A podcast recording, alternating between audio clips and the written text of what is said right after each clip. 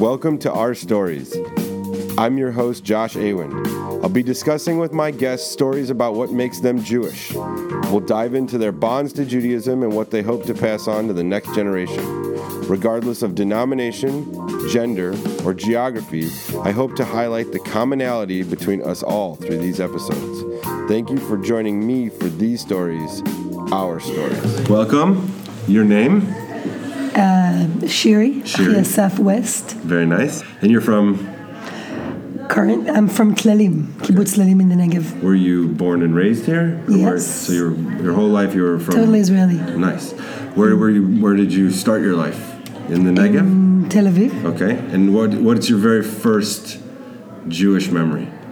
Very simple, very clear. Yeah. When I was 13 years old, my dad was um, um, went on. A, we went on a family shlichut, Okay. And I went to uh, public school. Okay. I had two memories. I was sent to Solomon Schechter, Okay. and I came back home crying. And I said, "Who are all these people? Yeah. Why are they praying all day?" And I said, "I want to go to public school." And uh, two weeks later, I went to public school, and because my dad was a shaliach for the Sochnut, and they said, "No, no, no, she has to go to the Jewish school." My dad said, "She's miserable. She Yeah. doesn't want. They pray all day. We've, we've never prayed before, you know, totally Yeah. Israeli secular family." Um, then I went to a public school, and a girl came across the hall one day when I was in eighth grade, and she said to me, "Hey, you're from Israel, right?" I said, "Yeah," and it was Teaneck, New Jersey.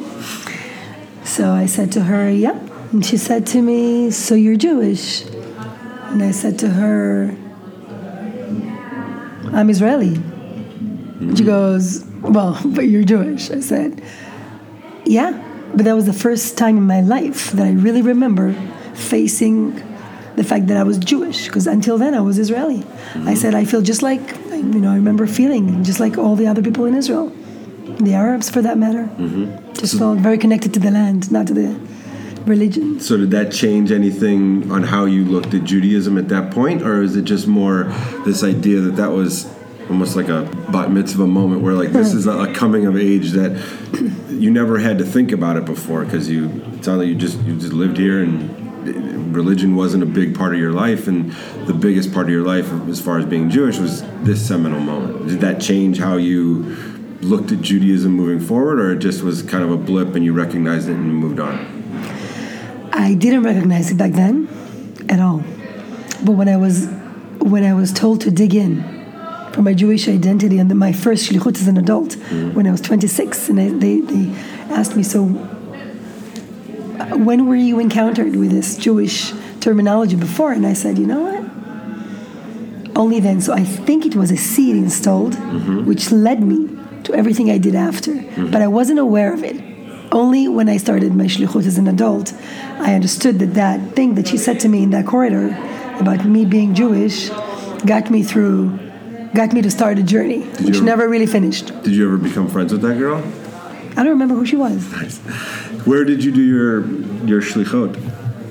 I did one in Toronto Okay. for one year. Didn't end up so well. I was for the Habonim Dror, and I couldn't figure out what they wanted. Yeah. They, they they had some episodes there with their Palestine thing, and I didn't Yeah. understand what they really wanted. So I think that was kind of a being Israeli in a Jewish camp was a bit of a shock. Okay. And I was actually in charge of that camp as a shlicha for the summer, but I was doing a whole shlichut with Hillel Okay. in the campuses in Toronto, Yeah. as well as with Habonim Dror. Okay. Um, and then So let's talk about that. Did that? Did so they had programming that talked about Palestine and Palestinians. Did you- Habonim did. Didn't you disagreed, or it was just a challenge of? It really encountered me. It was a cha- it was it, it got me it faced me during the summer camp. Until then, I didn't really. I mean, they had a few conferences and they talked about Palestine. It was 2000. It was a huge intifada at that time, the second one, and um, they just were. They kept talking about politics, and I I came from Tzofim, non-political organization, youth movement. You know, and they couldn't relate to that. It was just too political for me, and that completely.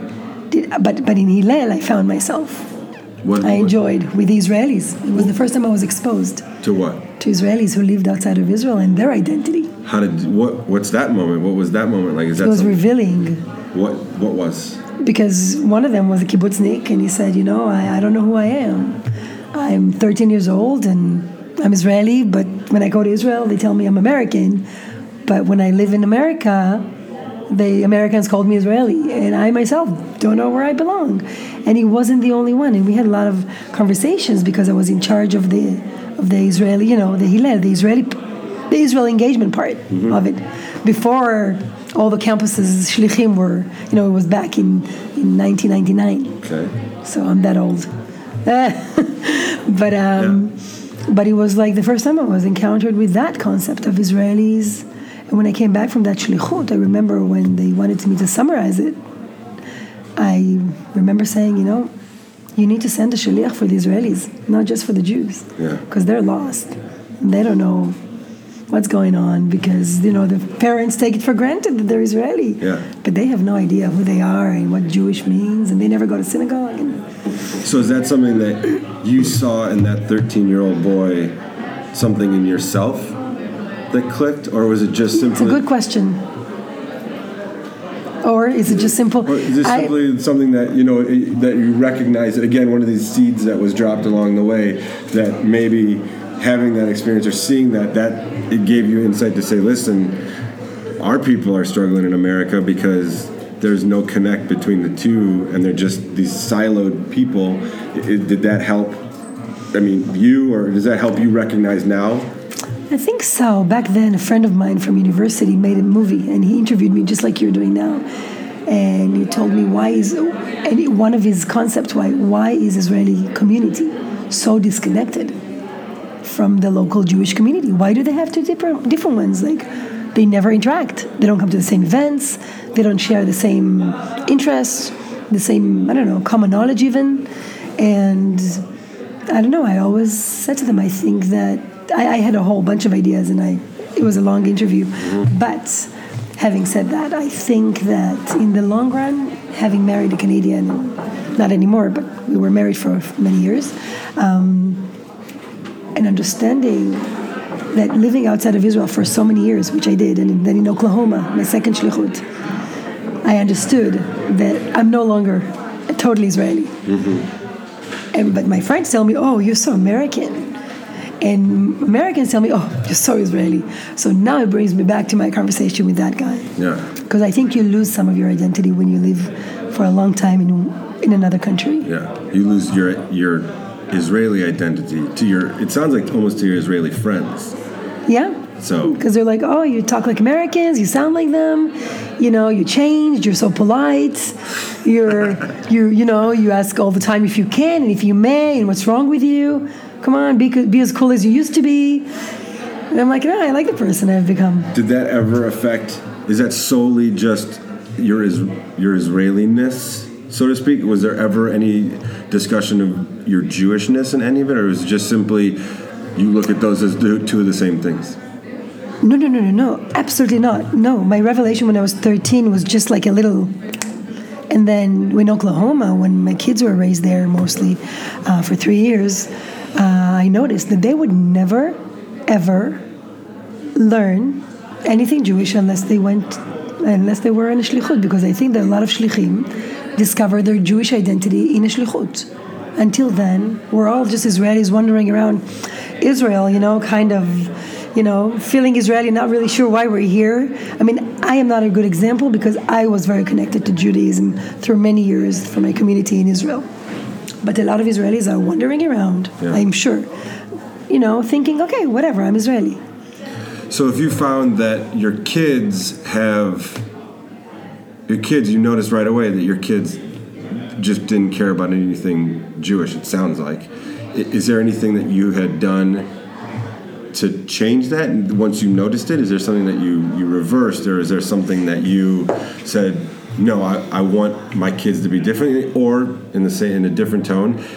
Have you watched your kids since become Jewish in a certain way by some values or something that you have done uh, in, in any way, if, if, that makes sense? It makes a lot of sense. I think that I'm gonna just um, answer the way I have it in my my head um, because I, I think I understand what you're asking. My kids were very Jewish in America. They went to Jewish summer camps for three years. They went to Greene Family Camp in Texas. I was faculty there. We knew all the prayers. We sang. We went to Chabad every other weekend. We were very Jewish. went to conservative synagogue every weekend. As soon as we landed back in Israel, and we left our community in the center, came to the kibbutz, nothing. We have no no connection to. No We light candles. Well, I don't know if there's no desire. It's almost like it's not there. There's different things. I mean, so now we have created a little community with one of the people here in, in the conference, David, who's actually created a community in our kibbutz that's like a learning space for Jewish um, content, like midrash and stuff like that. But there is there was like nothing because there is an Orthodox synagogue which we didn't really connect to just because it was just mostly men going on Friday nights, but there was not the ceremonial aspect of it of the community. Mm-hmm. Because Israel, you know, you're in Israel, so you're Jewish. Mm-hmm. You wake up in the morning, you're Jewish. In America, you wake up, you're thinking, what am I going to do today to be Jewish? Like in your head, it's like, I got to be Jewish. I got to go to Hillel. I got to do go to synagogue. I got to do something. Here, it's so for granted. Mm-hmm. So you just live your life in the Jewish land. You don't. I don't think you stop a lot to think about your Jewish identity. And when we brought him to speak in the kibbutz, he was, he was so. I mean, there was such an. People were like really against it. Oh my God, you're making us Haredis. You're. That's the Israeli thing. Really? Yeah. Even just a little bit Even just a little bit. Is it- and even if it's a reform, scares scares. scares the hell out of them because to them, Jewish Jewish learning means Jewish influence means forcing your Jewish life and your opinions and others. Mm. Have you found a way to connect with the kibbutz that has been a positive? Yeah. Where sprinkling in a little bit of that Jew. Have you seen a change in your kibbutz once once the Jew, those Jewish elements have come through, or it's too early yet to tell? I think it's too early to tell, but we have become like we started as three people, and then ten other people came to for interest, and then they dropped, and another two came, and now now we're like a solid eight people, Two, four, eight. two for Yeah. and and that's yeah. Perfect. Yeah. Well, thank you for your stories. Thank you for your. You're very welcome, your Josh. It was nice. Yeah.